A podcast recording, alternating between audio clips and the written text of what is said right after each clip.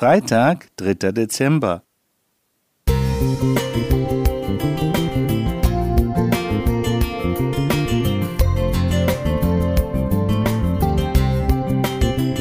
Ein kleiner Lichtblick für den Tag.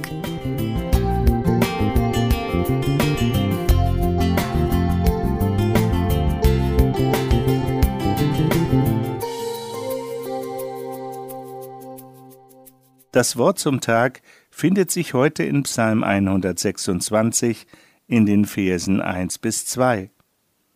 Wenn der Herr die Gefangenen Zions erlösen wird, werden wir sein wie die Träumenden. Dann wird unser Mund voll Lachens und unsere Zunge voll Rühmens sein. In einer Kirchengemeinde wurde über die Frage diskutiert, ob im Gottesdienst gelacht werden dürfe oder nicht.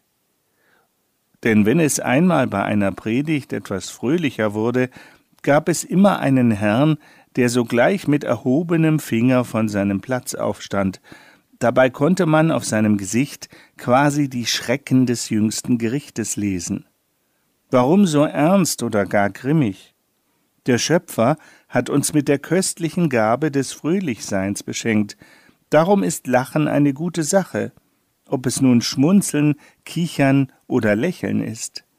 Wenn wir jemandem zulächeln und ihm damit zu verstehen geben, wir meinen es gut mit dir, oder ob wir so schallend lachen, dass die Bauchmuskeln Muskelkater bekommen, das Lachen gehört zum Leben.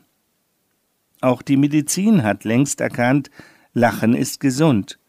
Dadurch werden die Brust- und Bauchmuskeln massiert, Lungen- und Gesichtsmuskeln trainiert und die Atmung beschleunigt, so dass der ganze Körper vermehrt mit Sauerstoff versorgt wird. Abgesehen davon werden die Verdauung gefördert, das Denken erfrischt und Spannungen abgebaut. Irgendwo las ich, um ein böses Gesicht zu machen, müssen wir 65 Muskeln anstrengen. Zum Lächeln bedarf es nur zehn. Überanstreng dich nicht. Allerdings wenn wir den Zustand unserer kaputten Welt mit Ungerechtigkeit, mit Krieg, Leid und Schmerz und Tod bedenken, ist uns das Weinen oft viel näher als das Lachen.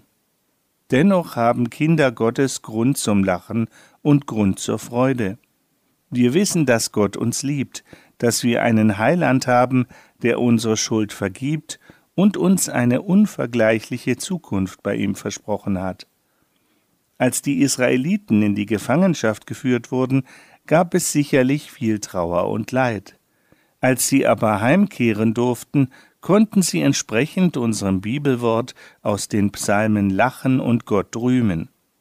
Wenn Jesus wiederkommt, wird es uns wirklich wie ein Traum vorkommen.